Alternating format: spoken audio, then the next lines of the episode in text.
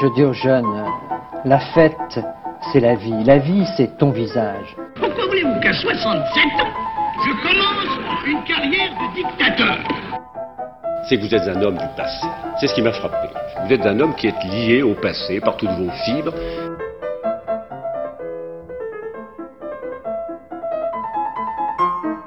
Bonne nuit les petits, faites de beaux rêves, tonton veille sur vous. C'est la réforme oui, la chienlit non. J'assume pleinement la responsabilité de cet échec et j'en tire les conclusions en me retirant de la vie politique après. Je vous demande de vous arrêter.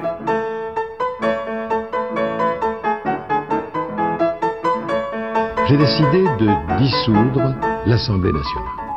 Bonjour à tous et bienvenue dans cette euh, nouvelle émission d'Escapade. Salut Denis. Bonsoir Osgir. Comment ça va? Impeccable pour cette euh, rentrée qui va nous animer sur Radio Temps. Donc de retour pour euh, une nouvelle saison d'escapade, mais avec un nouveau format. Et oui, un nouveau format, puisque là, on parlera plus de personnalité politique, mais carrément d'événements pour bien approfondir les différents sujets. Voilà, et donc on va vous laisser deviner par cette petite chanson d'introduction quel est l'événement qui va nous occuper aujourd'hui? 12 ans déjà qu'on est ensemble, presque mariés. Et le petit Pierre, le beau cadeau. Oh, le temps va vite, voyage. Et mai 68, c'est une chanson d'un autre âge.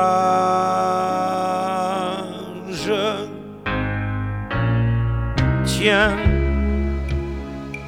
douze ans déjà,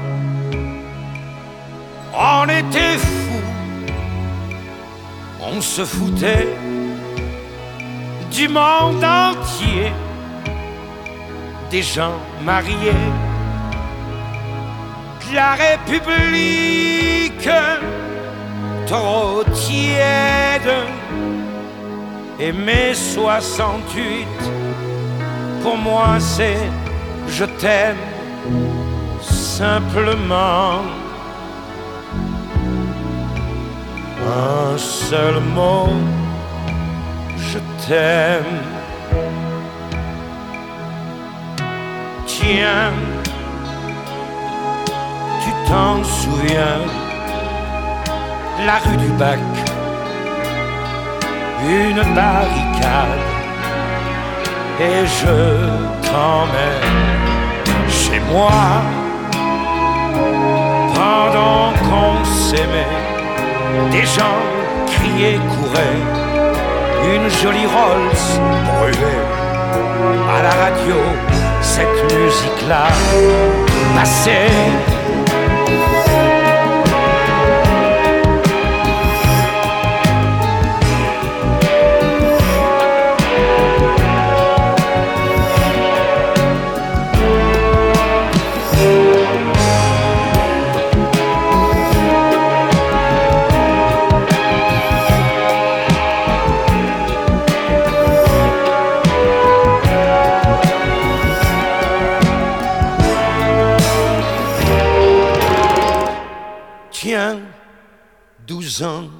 déjà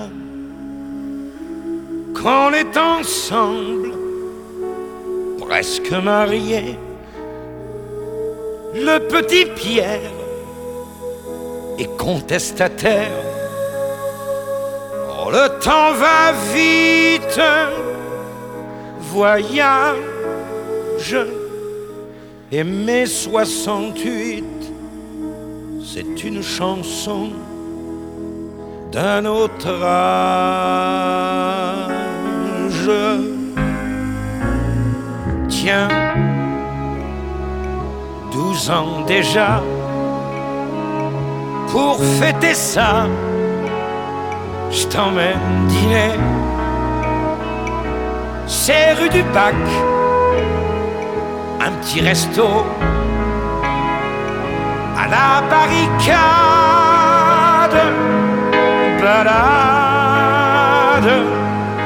Et de ce temps-là, pour toi et pour moi, restera un seul mot. Je t'aime.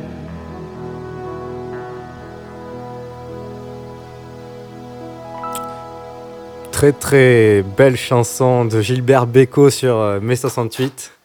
Monsieur 100 000 volts pour euh, inaugurer cette nouvelle émission. Voilà, donc pour cette nouvelle formule, vous l'auriez sans doute deviné, nous allons nous attaquer à un gros morceau de notre histoire, tant pour son impact sur le moment que pour ses répercussions futures. Bienvenue en mai 1968. Et mai 68, c'est d'abord un contexte. Un président de 70 ans, 78 ans, à la tête d'un pays en pleine mutation économique, sociale et culturelle. C'est ce que Jean Fourastier nomma en son temps les 30 glorieuses. La reconstruction passée, l'emploi retrouvé, les tensions coloniales apaisées, aussi depuis 6 ans, depuis les accords d'Évian de 1962, qui ont donc pensé la cicatrice algérienne. La jeune 5e République, née en 1958, mais le président a été élu au suffrage universel depuis 1962, a donc à sa tête un président moins jeune, Charles de Gaulle. Il a en 1968, comme l'a rappelé Denis, 78 ans. Sa carrière est derrière lui. De Gaulle, c'est quelqu'un profondément de son siècle. Rappelons qu'il est né en 1890, voilà. D'une carrière militaire et d'une instruction traditionnaliste, De Gaulle est un homme d'exception, courageux, pragmatique et visionnaire. Il a toujours cultivé ce qu'il appelait lui-même une certaine idée de la France. Le voici, son idée en 1965. Vous me parlez de l'idée que je me fais de la France, ce n'est pas un sujet nouveau. Il est tout à fait vrai, je dirais que c'est ma raison d'être. Il est tout à fait vrai que depuis toujours et aujourd'hui, je me fais en effet de la France une certaine idée. Je veux dire par là qu'à mon sens, elle est quelque chose de très grand, de très particulier. C'est du reste, je le pense, ressenti par le monde entier. Il y a même là quelque chose d'extraordinaire. Dans nos malheurs, on s'en aperçoit tout de suite. Et quand nous sommes heureux, prospères, glorieux et forts, on s'en aperçoit aussi, dans la mesure où les gens nous regardent avec envie. C'est vrai, la France est une chose, à mes yeux, très considérable, très valable. Et elle doit avoir dans le monde, quel qu'il soit, à toute époque, naturellement d'après les circonstances, elle doit avoir un rôle à elle. Il faut que la France joue son rôle, c'est exact. Et pour qu'elle joue son rôle, il faut qu'elle soit la France. Voilà, on sent quelque chose d'assez charnel quand même. Hein. C'est vrai, ça veut un peu tout dire et rien dire. Il faut que, que pour qu'elle joue son rôle, il faut qu'elle soit la France, oui. Merci, monsieur le président. Ah, il fait son rôle, hein. Ah, ça, c'est clair. Mais donc, euh, cette euh, vision de certaines de la France, certaines est ancrée sur de nombreux points, est compensée par la seconde tête de l'exécutif, plus discret, mais résolument plus moderne, plus entreprenant, représenté par la grande figure de Georges Pompidou. Or, trois ans plus tard, en 1968, les enfants du baby-boom ont 20 ans. Cette première génération de l'après-guerre n'a pas connu les souffrances de leurs aînés. Même si les périodes de la reconstruction n'étaient pas toutes gaies, les tickets de rationnement se sont prolongés jusqu'en 1949. C'est long, même. c'est oui, c'est quand même assez long. Du coup, cette nouvelle génération a soif d'avenir et veut se débarrasser des fantômes du passé. De plus, les années 60 sont celles du plan Marshall, plan massif d'aide américain aux pays d'Europe de l'Ouest. Or, si ce plan Marshall fut un plan d'apport financier exubérant, il le fut aussi en termes culturels. C'est une véritable invasion. Si le blues et le jazz avaient timidement percé l'Atlantique depuis les années 30, dans les années 60, le rock de Chuck Berry et d'Elvis inonde les ondes des radios libres basées hors de nos frontières. On pense notamment à Radio Caroline diffusée sur un bateau à proximité des eaux anglaises. Donc ça existait chez nous, ça aussi, les radios pirates ça existait, on, on, pouvait entendre les radios pirates, même si ça a plutôt commencé à l'étranger, surtout en Angleterre. Radio pirates qui, était, qui se révoltaient contre la BBC et la mainmise de l'État. Et tous les artistes de la génération yéyé, voilà, qu'on connaît, hein, de seulement, euh, voilà, comme, comme Johnny, euh, avec le pénitencier, etc. Là, on les a entendus, les, les yéyés, euh, Les en pastiches, France. quoi. Voilà. Et bon, malgré tout, cela participe du renouveau d'une effervescence culturelle plus connue depuis, depuis bien longtemps. La jeunesse de mai 68 donc, veut donc se tourner la page, veut donc tourner la page d'un vieux monde qui regarde son passé et elle regarde vers l'avenir. C'est dans ce contexte que la France aborde le printemps de l'année 1968.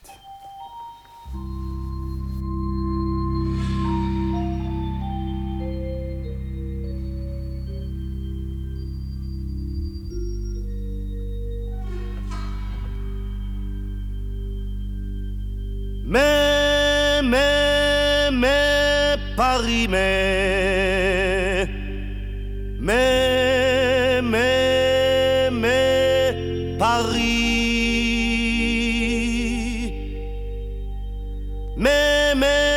Paris, mais, mais, mais, mais, Paris. Mais, mais, mais, Paris, mais, mais, mais, mais, Paris. Le casque des pavés ne bouge plus d'un cil. La Seine de nouveau ruisselle d'eau bénite. Le vent a dispersé les cendres de bandits. Et chacun est rentré chez son automobile.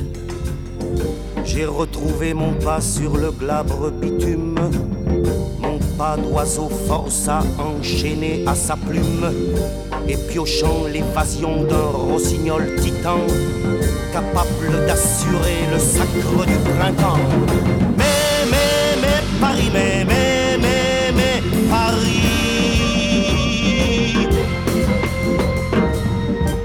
Temps-ci, je l'avoue, j'ai la gorge un peu âcre.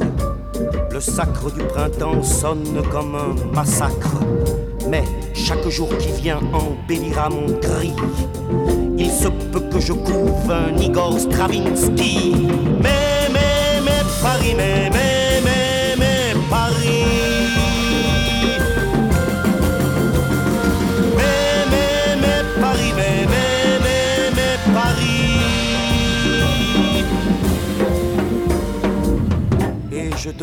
Paris dans mes bras pleins de zèle. Sur ma poitrine, je presse tes pierreries. Je dépose l'aurore sur tes tuileries, comme rose sur le lit d'une demoiselle. Je survole à midi tes six millions de types. Ta vie à ras-le-bol me filera des tripes. J'avale tes quartiers aux couleurs de pigeon. Intelligence blanche et grise religion. Mais, mais, mais, Paris, mais, mais, mais, mais, Paris. Je repère en passant Hugo dans la Sorbonne et l'odeur d'eau de vie de la vieille bonbonne. Aux lisières du soir, mi-manne, mi-mendiant, je plonge vers un pont où penche un étudiant. Mais, mais, mais, Paris, mais, mais, mais, mais, Paris. Voilà, c'était euh, Claude Nougaro, hein, le Toulousain, avec Paris Mai. Une grande chanson de Claude Nougaro. Et donc le mois de mai 1968 a donc commencé en janvier, comme, euh, tout- comme beaucoup de grands événements Voilà, historiques, cela a commencé par une histoire de fesses. En effet, le 26 janvier 1800 1968, Cohn-Bendit, le leader des jeunesses communistes révolutionnaires, interpelle François Mizoff, alors ministre de la Jeunesse et des Sports, qui inaugure la nouvelle piscine de Nanterre. Sur, donc Cohn-Ben- Cohn-Bendit l'interpelle sur son livre blanc sur la jeunesse. Ouvrez les guillemets. Monsieur le ministre, j'ai lu votre livre blanc sur la jeunesse. En 300 pages, il n'y a pas un seul mot sur le problème sexuel des jeunes. Fermez les guillemets. À quoi le ministre répond Ouvrez les guillemets, avec la tête que vous avez, vous connaissez sûrement des problèmes de cet ordre. Je ne saurais trop vous conseiller de plonger dans la piscine. Super. Il l'a réparti. Il réclame aussi au ministre l'ouverture des logements des étudiants aux garçons. Voilà, les, lo- les logements mixtes, vous voyez, les internats mixtes. Voilà. C'est pas mal. Ben oui, non mais voilà, pourquoi pas. Tant qu'à hein. faire. C'est toujours pas le cas. hein. Enfin, ça dépend. Euh, deuxième euh, préquel, le 22 mars 1968, en réponse à l'arrestation de six de leurs camarades protestants contre la guerre du Vietnam et l'impérialisme américain, la jeunesse communiste révolutionnaire de l'université de Nanterre décide de bloquer le huitième étage du bâtiment en guise de protestation. Le résultat fut la suspension de deux journées de cours, les 29 et 30 mars. C'est la création du coup du mouvement du 22 mars. Voilà. Et euh, donc, en bref, le terreau est là la- et la citation de la faculté de Nanterre, elle, continue de plus belle. À plusieurs reprises au mois d'avril, le mouvement du 22 mars agite l'université. Le mouvement communiste du 22 mars est, opposé à des étudiants de l'UNEF, syndicat plutôt à gauche, et, celui du, et aussi au CLER, comité de liaison des étudiants révolutionnaires, un groupuscule trotskiste qui secoue aussi la faculté. Le 29 avril, sur une plainte, de, sur une plainte Cohn-Bendit est arrêté puis relaxé, car l'un des tracts du mouvement du 22 mars proposait tout simplement la recette du cocktail Molotov. C'est pas mal, ça peut servir. voilà, en cas de besoin. Voilà, plusieurs cours ont été suspendus pour cause de bagarres ou violences au cours du mois d'avril. Devant l'escalade de cette violence, le doyen décide de suspendre les cours de la faculté jusqu'à nouvel ordre. Nous sommes alors le 3 mai 1968. Mai 68 commence par un meeting raté. Une centaine d'étudiants seulement présents à cette réunion convoqués pour protester à la Sorbonne contre la fermeture récente de la faculté de Nanterre. Les choses s'éternisent ce 3 mai en début d'après-midi quand, brusquement, par crainte d'incidents avec des militants d'extrême droite, le recteur Roche fait fermer à son tour la faculté parisienne. L'évacuation s'effectue sans encombre, mais la police commet une erreur totale d'appréciation. Pour vérifier leur identité, les étudiants sont carrément embarqués au commissariat dans des paniers à salade. À l'extérieur, on vient aux nouvelles et tout se sait rapidement. La police est dans la Sorbonne, un lieu protégé en principe depuis le Moyen Âge par une franchise universitaire. La résistance s'organise avec les premières barricades. Venus sur place sans directive précise, presque sans encadrement, croyant avoir affaire à un simple monôme, les policiers parisiens frappent sans discernement. On fait quelque chose, vous Mais surprise, les premiers pavés volent. Il est près de 18 heures. Mai 68 peut alors commencer. Voilà, c'était un extrait du journal de France 2 qui rendait hommage, euh, qui racontait les faits des dizaines d'années d'après, dans les années 90, euh, du justement des événements de mai 68. D'accord. Alors, première phase de ce qu'on appelle mai 68, la révolte des étudiants. Ce 3 mai 1968, le mouvement 22 mars réunit les étudiants dans la cour de la Sorbonne pour une nouvelle manifestation. Ce rassemblement était prévu pacifique jusqu'à ce que le mouvement étudiant Occident, fasciste et d'extrême droite, décide de rentrer dans la danse par un contre-rassemblement n'ayant qu'un seul but, casser la gueule aux partisans de Cohn-Bendit. Mais voilà. De là, pris de peur, le recteur de l'Académie de Paris décide d'avertir la police pour éviter le risque de confrontation. La police ayant pris à la lettre l'ordre, elle décide de, de disperser violemment les manifestants. La charge est violente, brutale. Les manifestants se, se battent contre les forces de l'ordre. 500 arrestations sont dénombrées, parmi elles le leader de l'UNEF, Jacques Sauvageau, Daniel Cohn-Bendit ou encore Bertrand Guetta. Bernard, Élie- Bernard Guetta. Bernard, pardon. Je Je confonds toujours. C'est Bertrand Cantat et Bernard Guetta. et Bernard Guetta, donc, euh, qui est plutôt le frère ou le verse de David Guetta. C'est vrai. Co- Comme quoi. Et donc, Bernard Guetta étant un célèbre journaliste sur des questions géopolitiques que vous pouvez aujourd'hui encore retrouver chez nos amis du service public à France Inter. Voilà, sur la matinale de Monsieur Demorand. Ces heures touchent profondément les étudiants en général. Le mouvement de révolte prend alors de l'ampleur. L'émotion est également partagée par des hommes clés tels que le doyen de l'université de Nanterre ou encore l'ancien recteur de l'Académie de Paris. Plus qu'aux étudiants, la colère se répand aux lycéens qui créent des comités d'action. La révolte se déplace alors au quartier latin. D'un côté, il y a les étudiants. Ils sont plusieurs dizaines de milliers, 12 000 selon la police. De l'autre, les CRS. Selon la police, hein. Donc toujours 12 000, 12 000 étudiants selon la police. Et de l'autre, en face, les CRS, 6 000 selon la police. Les, des barricades se construisent, des pavés sont, sont extraits et lancés sur les CRS, ce à quoi ces derniers répliquent par des jets de, la- des jets de gaz lacrymogène et des coups de matraque. Ça n'a pas trop changé en 50 ans. Non, c'est un standard. Peut-être euh, l'intensité de la violence quand même. L'in- L'incident est couvert par les radios périphériques et non pas bien sûr les radios d'État telles qu'Inter, puisque donc les radios d'État étaient un petit peu plus contrôlées que les radios périphériques. Surtout à l'époque. donc ces radios périphériques étaient donc Radio Télé Luxembourg, basée au Luxembourg. Voilà. Europe, bah, qui était basé à Paris, mais qui diffusait depuis, euh, depuis la Saxe. Depuis Francfort sur le Main, c'est ça? Non, non, la Saxe, plus, enfin, plus, Saxe. plus proche de la France. C'était euh, une ancienne zone, euh, disons, contrôlée à, à l'après-guerre entre Français et Allemands. D'accord. Donc il y avait RMC à Monte Carlo. voilà, et Sud Sud Radio en Andorre. Impeccable. Donc, euh, plus que les étudiants parisiens, les étudiants de France et de Navarre, et plus globalement la population française, découvrent et suivent et prennent position face à ces événements, donc en écoutant leur poste de radio. Vo- Voici les archives de mai 68 avec la couverture d'un journaliste de Radio-Télé Luxembourg en plein cœur des manifestations. Écoutez, ça y est, ça change maintenant, nous sommes derrière. Nous derrière, les gardes mobiles, ça pleut dans tous les sens. C'est épouvantable, ce sont des dizaines, des centaines de cailloux, de pavés qui volent maintenant. Des voitures sont rebrouillées. Aïe la vache, pousse-toi. Dans la main, il y a deux voitures, trois, quatre voitures qui sont retournées. Des, des grilles d'arbres. Des grilles d'arbres qui jonchent la rue. Les policiers chargent maintenant les manifestants. Là, sur le boulevard Saint-Germain, il y a un tas de sable, mais, mais je viens de voir juste devant moi un policier qu'on emmenait, qu'on traînait, qui avait la figure en sang. Je suis au milieu du boulevard Saint-Germain et il y a une femme qui est allongée. Elle est allongée, elle est complètement en sang. Voici les étudiants qui chargent maintenant. Reculez Les étudiants chargent Là, on peut sentir avec ces archives d'RTR, euh, d'RTL, pas encore, toute l'intensité euh, justement des, des différents affrontements et le courage de ces journalistes euh, de relayer l'information euh, vraiment dans les événements de mai 68, euh, dans le quartier latin, et on peut comprendre pourquoi finalement la l'émotion s'est répandue dans toute la France, voilà. Ah, c'est clair. Parce qu'il n'y avait, pas les- il y avait pas les images, quoi.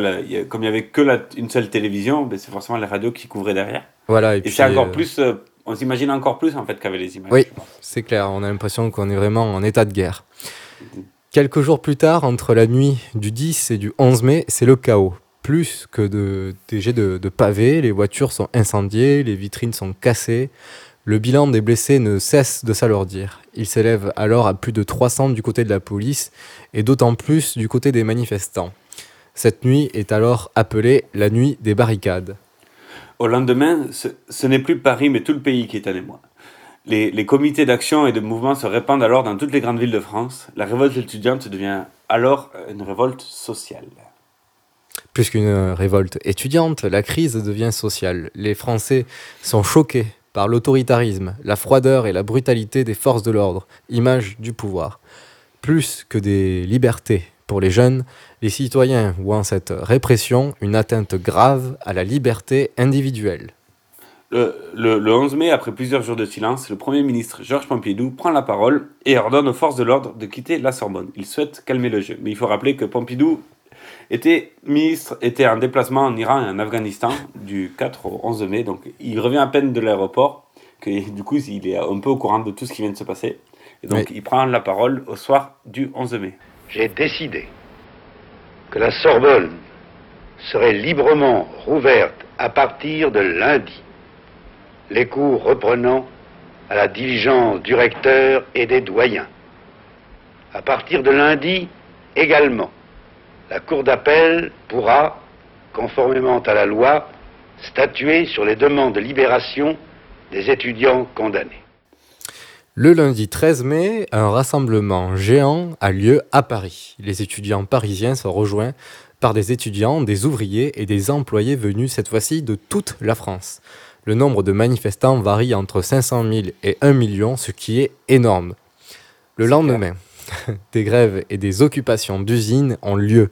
Le plus célèbre étant les usines de Sud Aviation à Nantes, qui s'appelle aujourd'hui Airbus, où les ouvriers séquestrent leur directeur.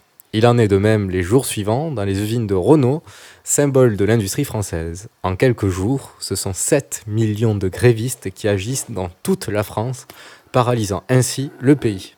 Ah, complet 7 millions, c'est énorme. Ouais. La, la France n'avait jamais, jamais rien connu de similaire. Même les grèves de 1936 n'avaient mobilisé, entre guillemets, que 2 millions de grévistes. Donc là, ce n'est trois fois plus. Ce n'est plus que les étudiants mais les syndicats qui prennent le leadership de la mobilisation sociale. La, France s'enflamme. L'Humanité, journal communiste, annonce le 22 mai que c'est la première victoire révolutionnaire. L'Humanité aussi s'embrase. Voilà, enfin conscient de la crise, le président De Gaulle, resté jusqu'alors extrêmement silencieux, fut une, une allocution télé... oui, trop.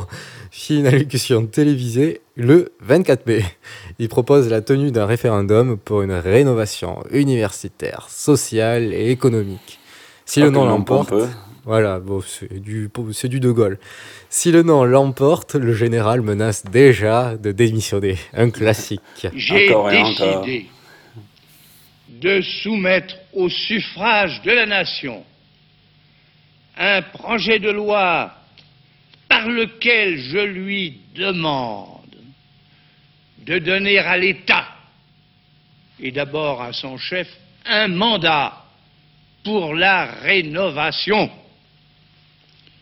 Reconstruire l'université en fonction non pas de ses habitudes séculaires, mais des besoins réels de l'évolution du pays et des débouchés effectifs de la jeunesse étudiante dans la société moderne. Ah, du De Gaulle, hein. Ça sent la poussière quand même, cette, euh, cette allocution. de Gaulle. Vous pouvez la retrouver en couleur, je tiens à le signaler, en couleur sur euh, lina.fr, euh, c'est exceptionnel. En couleur ou colorisé? Je sais pas. non, non, elle était en couleur. Donc, le problème majeur de l'annonce de Pépé de Gaulle, c'est qu'elle reste sans effet. Pompidou décide alors de reprendre la main, enfin qu'il n'avait jamais vraiment lâché tout, tout au fond, Mm. de prendre à bras le corps le problème, de s'entourer des meilleurs, et donc de Jacques Chirac. Jacques Chirac est nommé par son Premier ministre pour tenter de négocier en douce, en coulisses, avec les organisations syndicales. On reviendra sur ce point ultérieurement dans l'émission. Le Premier ministre s'obstine dans sa stratégie de so- sortie de crise par la négociation et l'apaisement. Jacques Chirac est l'une des figures montantes du gaullisme, chouchou du Premier ministre. Il est apprécié par son dynamisme, son charisme et son écoute. Plus jeune, son cœur balança entre, euh, tenez-vous bien, communisme, radical-socialisme, puis finalement gaullisme. Bon, voilà, il a un peu tout vu, il, il s'est intéressé un peu à tout, il a même vendu euh, le journal L'Humanité. Non, l'humanité dimanche, monsieur. L'Humanité dimanche, mais du coup, il est l'homme parfait pour négocier efficacement et rapidement avec les organisations syndicales. Et oui, ces derniers sont agréablement surpris de trouver un tel interlocuteur et représentant du pouvoir législatif. Il faut dire qu'il avait déjà quelques connivences avec Henri Krasuki de la, CGT. Les négociations avancent point par point. Entre le 25 et le 26 mai 1968, les syndicats, le ministre des Affaires sociales Je- Jeanneney et son secrétaire d'État Jacques Chirac, secrétaire d'État au logement, décident essentiellement les deux points suivants. Une augmentation de 35% du SMIG et la création de sections intersyndicales d'entreprises. Ces accords, appelés accords de Grenelle, sont présentés le 27 mai. Voilà. Et ces, mesures que l'on peut quali- qualifier de, de quantitatives, longtemps revendiquées par les syndicats, sont une réelle avancée sociale. Mais l'absence de mesures qualitatives ne permettent pas d'étouffer toutes les grèves encore. Après les accords de Grenelle, la gauche paraît divisée entre négociation et pragmatisme qu'elle a obtenu par les accords de Grenelle, soutenus notamment par le Parti communiste français, et déception et insatisfaction d'une autre partie de la gauche, notamment par les révolutionnaires, qui souhaitent aller bien plus loin.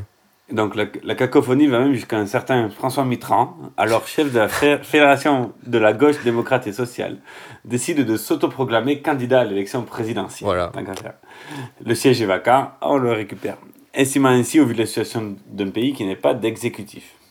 Pour Pierre Mendès France, chef de file des radicaux socialistes, il soutient cette fois-ci à toute petite voix la démarche Enfin, quant aux communistes, ils sont euh, tiraillés entre le PCF pour les accords de Grenelle, pour les négociations, et les révolutionnaires de tous bords, marxistes, trotskistes, stalinistes et maoïstes en tout genre, souhaitant un véritable bouleversement institutionnel et social. Et puis il faut aussi rappeler que le Parti communiste euh, souffre un peu de l'image aussi du printemps de Prague qui vient de se passer euh, à Prague, donc par définition, où le- où, où l'URSS a, a- a massacré tout simplement les, les révoltes un peu libérales faites par Alexander Dubček à Prague. Donc il y a aussi tout ce contexte-là international qu'il faut avoir en, en compte. Très bien. Et donc euh, malin, De Gaulle, qui ne s'était presque pas fait entendre, donc euh, à part le 24 mai. Là. Pour son coup ce n'est- foireux, ouais. voilà. Il sent que quand même un coup de poker est possible. Quoi. Et euh, faisant le pari que la gauche est trop divisée pour proposer une réelle alternative, bon, en même temps, c'est pas un gros pari non plus, mais il décide, euh, lors d'une intervention radiodiffusée, de dissoudre l'Assemblée nationale et la tenue d'une élection anticipée. La gauche est prise de court. Une manifestation de gaullistes réunit même sur les Champs-Élysées le soir même plus de 500 000 personnes. Non. La dynamique change de camp. Les grèves cessent de jour en jour. Un mois après les élections, lors des élections législatives anticipées du 23 et 30 juin, les gaullistes obtiennent carrément la majorité absolue avec près de 60% des sièges. Comme les quoi, Français- une élection anticipée, ça se prépare comme il faut. Chirac n'a pas. hein. Chirac a essayé, mais il n'a pas réussi. Les, les Français donnent ainsi raison au pouvoir et à l'action de Georges Pompidou. De même, ces élections ont été un grand échec pour les partis politiques de gauche qui furent divisés, éparpillés, vraiment incapables de se réunir et de fédérer lors d'un événement social majeur de l'histoire de France, et d'une ampleur en plus inégalée. Voilà. Aussi rapidement que cela avait commencé, ainsi se terminent les événements de mai 68.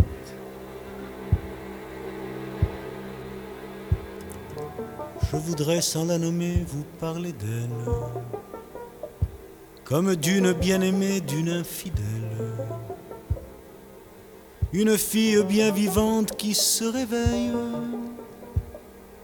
à des lendemains qui chantent sous le soleil. C'est elle que l'on matraque, que l'on poursuit, que l'on traque. C'est elle qui se soulève, qui souffrait, se met en grève. C'est elle qu'on emprisonne, qu'on trahit, qu'on abandonne, qui nous donne envie de vivre, qui donne envie de la suivre jusqu'au bout, jusqu'au bout. Je voudrais sans la nommer lui rendre hommage. Jolie fleur du mois de mai ou fruit sauvage. Une plante bien plantée sur ses deux jambes et qui traîne en liberté où bon lui semble. C'est elle que l'on matraque, que l'on poursuit, que l'on traque. C'est elle qui se soulève, qui souffrait, se met en grève. C'est elle qu'on emprisonne, qu'on trahit, qu'on abandonne, qui nous donne envie de vivre, qui donne envie de la suivre jusqu'au bout, jusqu'au bout. Je voudrais sans la nommer vous parler d'elle. Bien aimée ou mal aimée, elle est fidèle. Et si vous voulez que je vous la présente, on l'appelle révolution permanente. C'est elle que l'on matraque, C'est elle qui se soulève, qui souffrait, se met en grève. C'est elle qu'on emprisonne, qu'on trahit, qu'on abandonne, qui nous donne envie de vivre, qui donne envie de la suivre jusqu'au bout, jusqu'au bout. C'est elle que l'on matraque, que l'on poursuit, que l'on traque. C'est elle qui se soulève, qui souffre et se met en grève. C'est elle qu'on emprisonne, qu'on trahit, qu'on abandonne, qui nous donne envie de vivre, qui donne envie de la suivre jusqu'au bout, jusqu'au bout, jusqu'au bout, jusqu'au bout, jusqu'au bout, jusqu'au bout.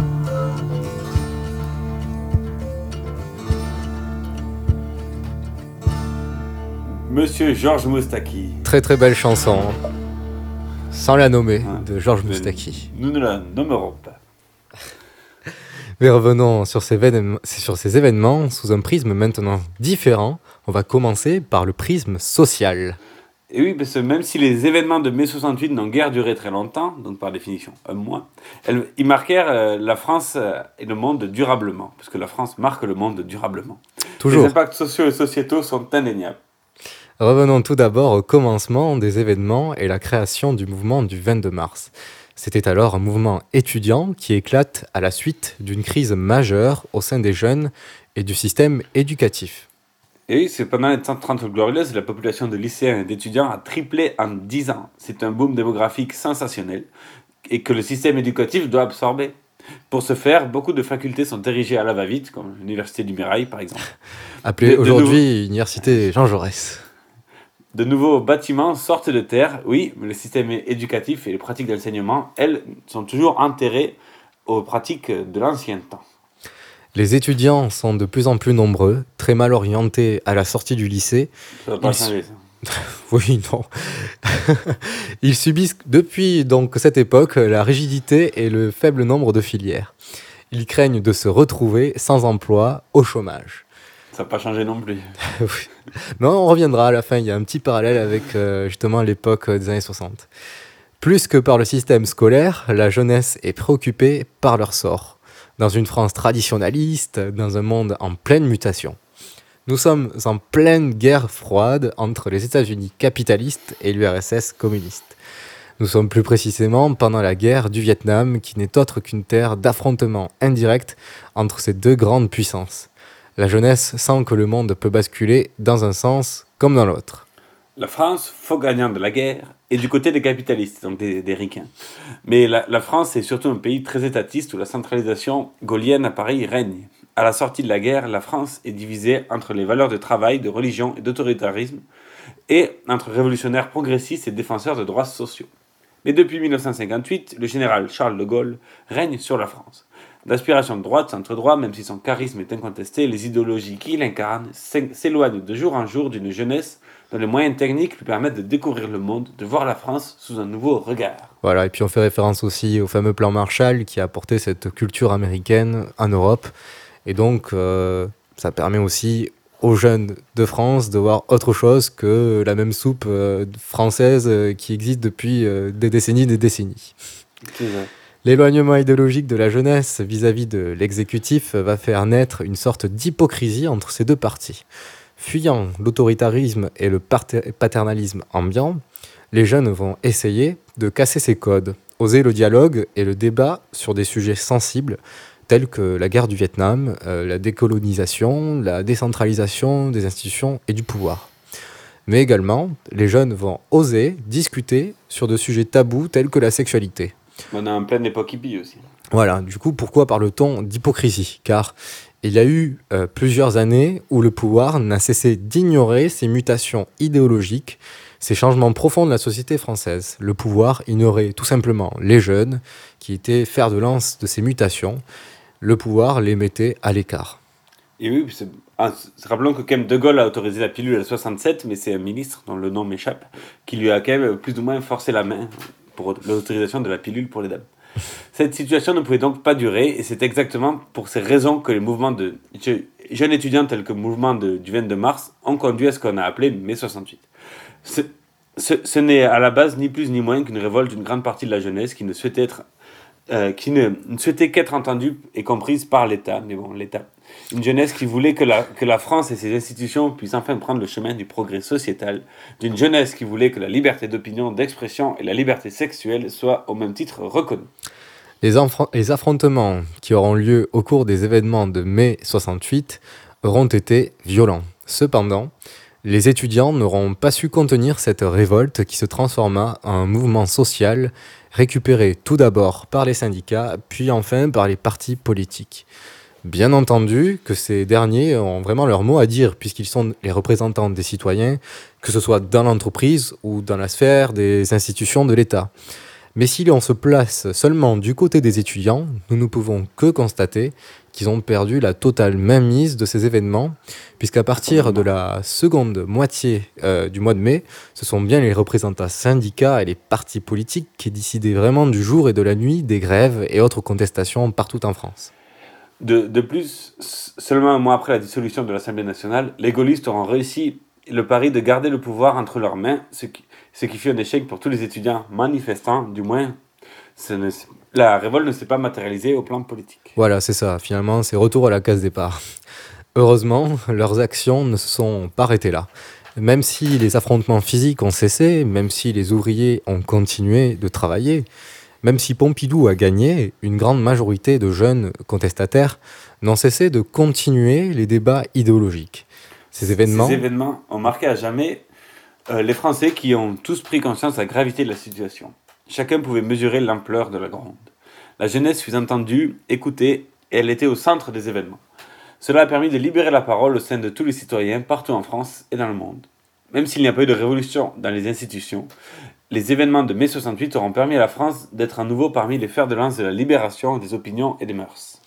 Puis, peu à peu, les institutions se sont mis également à évoluer, accordant plus de pouvoir aux étudiants dans les universités et plus d'autonomie. Également, la décentralisation a eu lieu, cassant une politique historique des institutions françaises.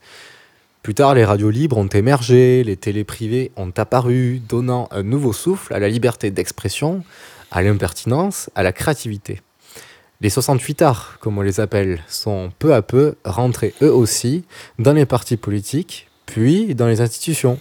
Et dans la réaction aussi, aujourd'hui. Mais ça, c'est l'ordre, c'est le cycle de la vie. De la vie, oui. Aujourd'hui encore, nous ressentons les effets de mai 68. La France a récemment accordé le mariage pour, tous. Et demain, la société débattra sur la procréation médicalement assistée et la gestation pour autrui. Sujet abordé dès 1968. Mais en, par- en parallèle de ces débats, nous voyons ressortir de terre une vague co- contestation de ces évolutions sociétales, un renfermement d'une partie de la population française qui, dans un avenir, dans un avenir nouveau et incertain, souhaite revenir sur des valeurs traditionnelles, religieuses, vers une forme d'autoritarisme. Quelle tristesse. Voilà, certains souhaitent, euh, faire un trait sur l'héritage de mai 68, comme l'avait suggéré euh, notre ancien président Nicolas Sarkozy. Nous ne savons pas à quoi ressemblera demain, mais ce qui est sûr, c'est que les événements de mai 68 ont historiquement et profondément marqué notre société et que les répercussions ne sont toujours pas finies. Voilà, donc euh, on, on va voir ce qui va venir. On sent qu'il y a de nouveau un basculement qui se fait plutôt vers un, renfer- un renfermement euh, sur nous-mêmes euh, des différentes idées religieuses, traditionnalistes. Mais on voit qu'il y a encore justement ces débats entre 68 arts et finalement traditionnalistes qui reviennent de nouveau. Puis il y a toujours Cohn-Bendit qui, jadis en 68, euh, qui critiquait le pouvoir à la Sorbonne, et, mais, et lors du discours de Macron à la Sorbonne sur l'Europe, était le premier à applaudir le président. Voilà, tout le monde change. tout le monde change, tout le monde évolue.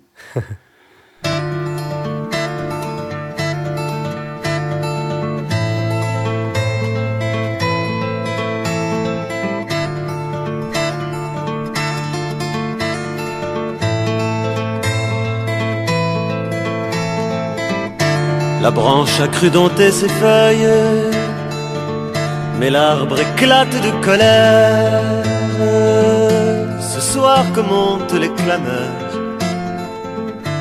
le vent a des souffles nouveaux au royaume de France.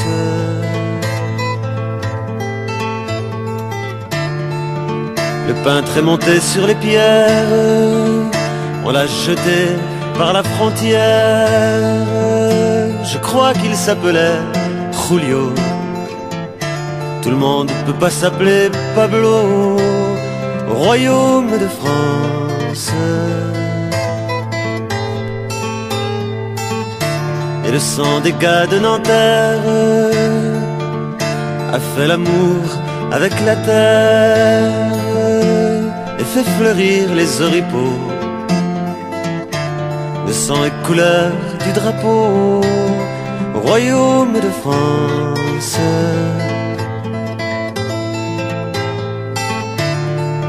Et plus on viole la Sorbonne, plus Sochaux ressemble à Charonne, plus Beaujon ressemble à Dachau, et moins nous courberons le dos au royaume de France.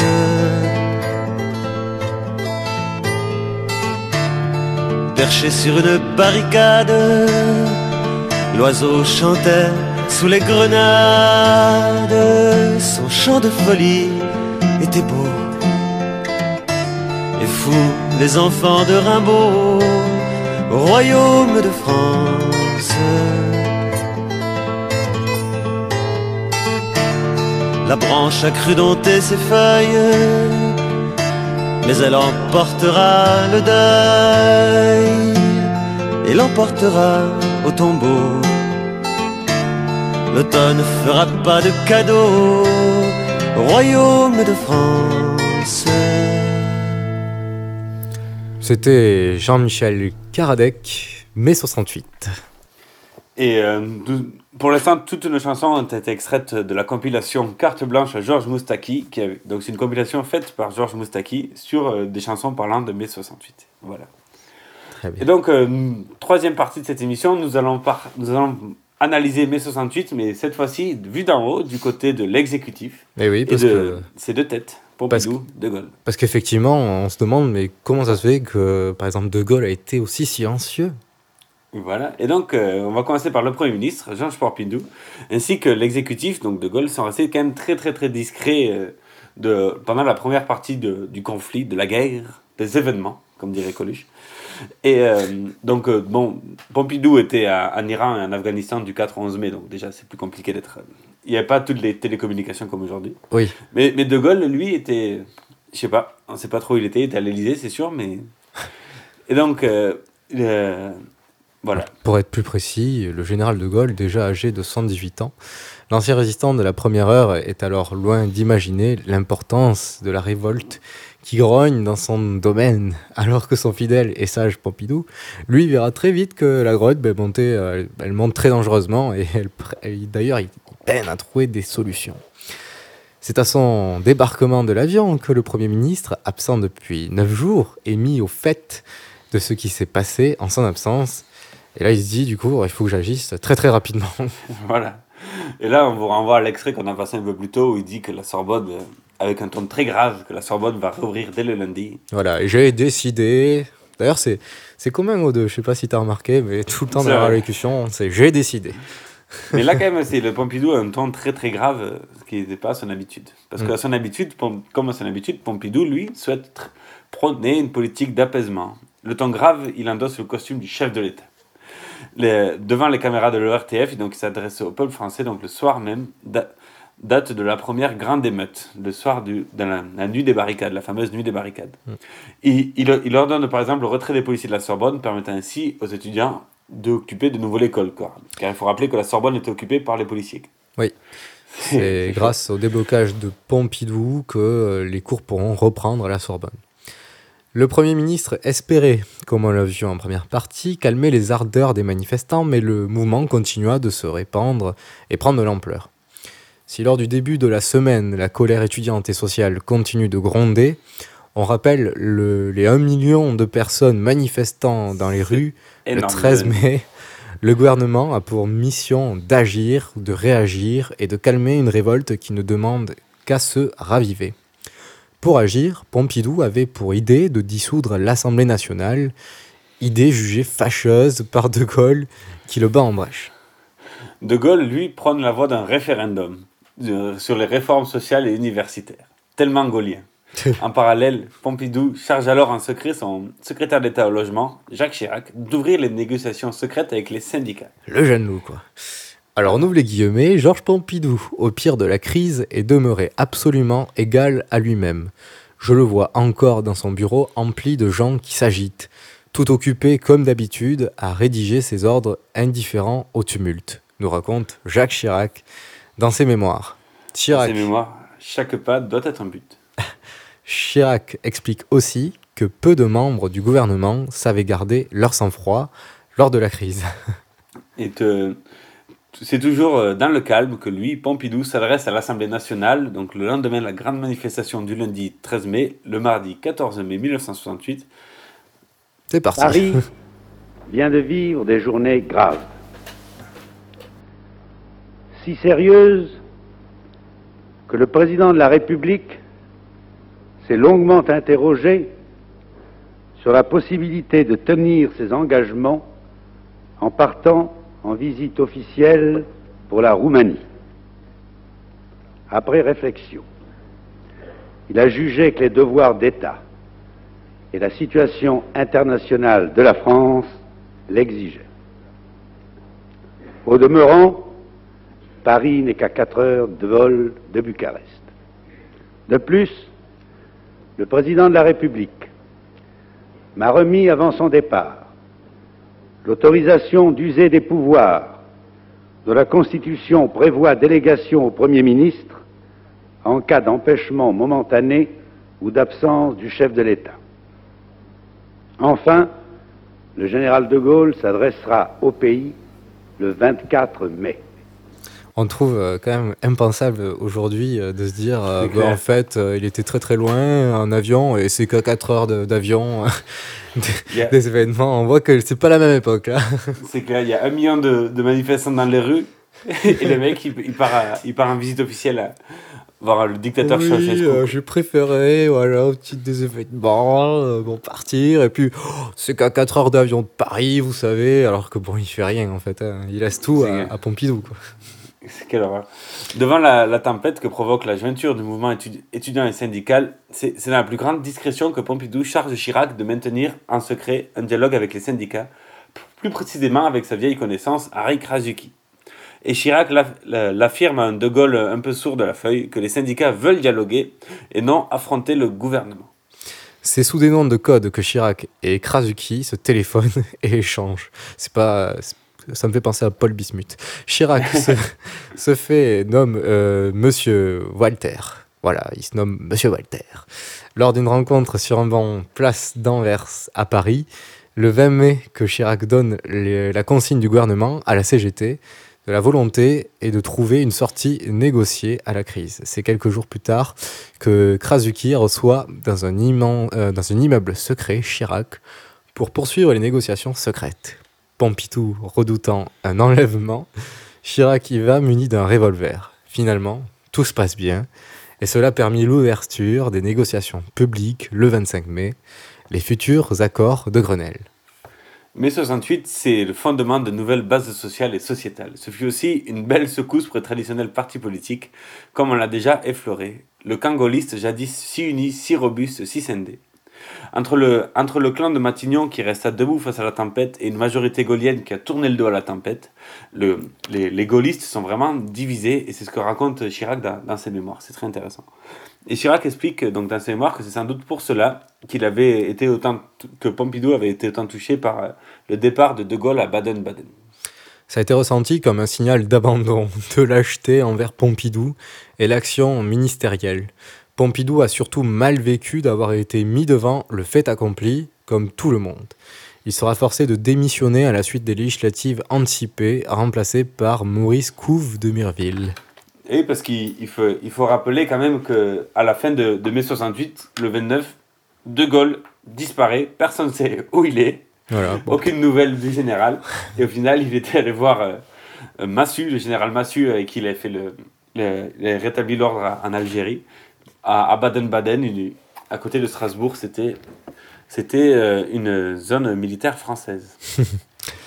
Du coup, pour les du autres... coup, De Gaulle est remplacé par Couve de Murville. Et là, on va Voilà. vous lire euh, une lettre euh, de Georges Pompidou à René Brouillet en date du 20 juillet 1968, donc trois semaines après le- les élections législatives et son remplacement. Mon cher René, le général n'a- n'a pas pu me mettre en doute que j'étais résigné à remettre ça s'il le fallait.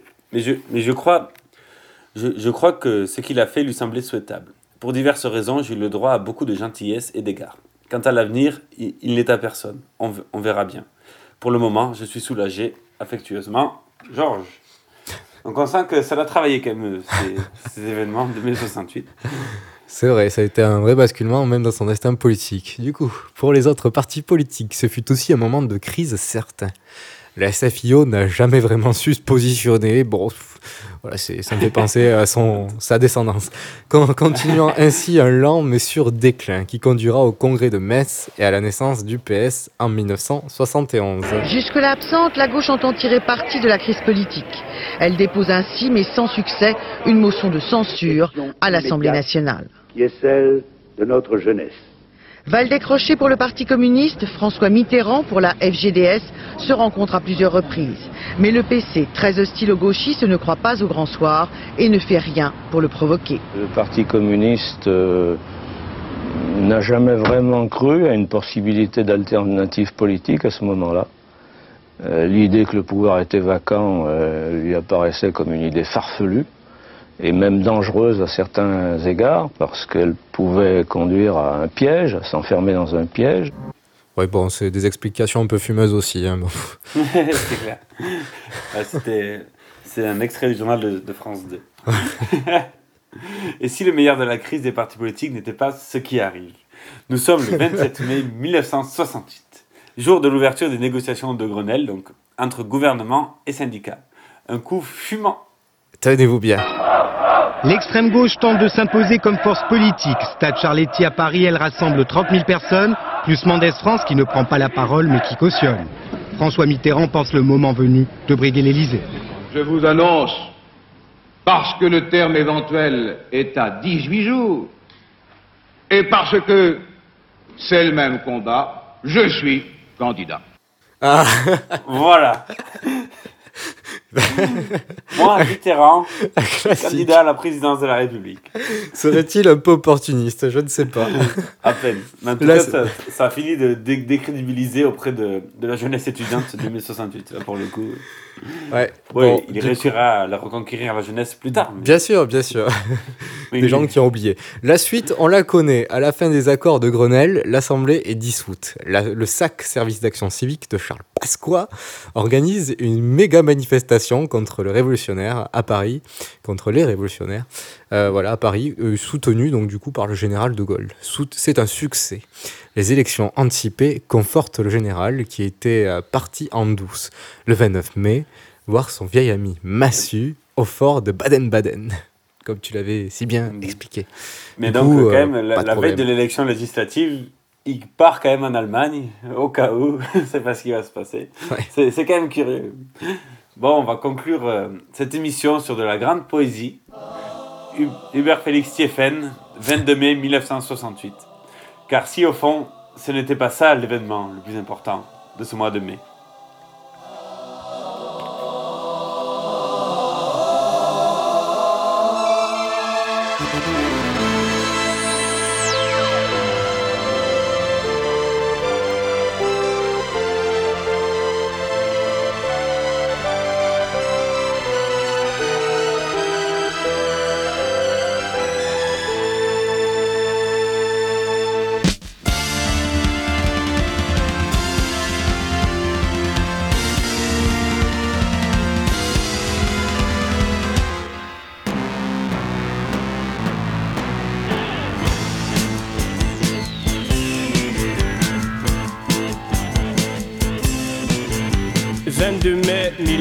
1968, 3 heures de l'après-midi. Le printemps qui refleurit fait transpirer le macadam. Sur l'autoroute de l'Ouest, un séminariste à moto, j'ai bien dit à moto, roule à toute allure vers un point non défini.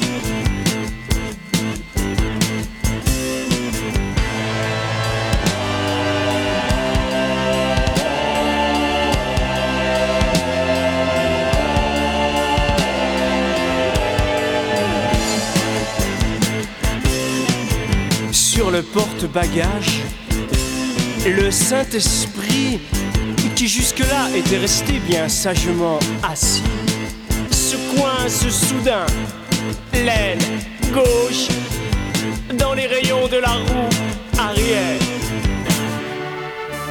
Ah, ah, ah. Oh.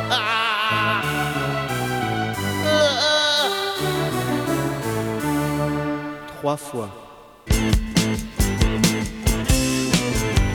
Le séminariste perd le contrôle de sa motocyclette et vient percuter de plein fouette un pylône garé en stationnement illicite sur le bas-côté de l'autoroute.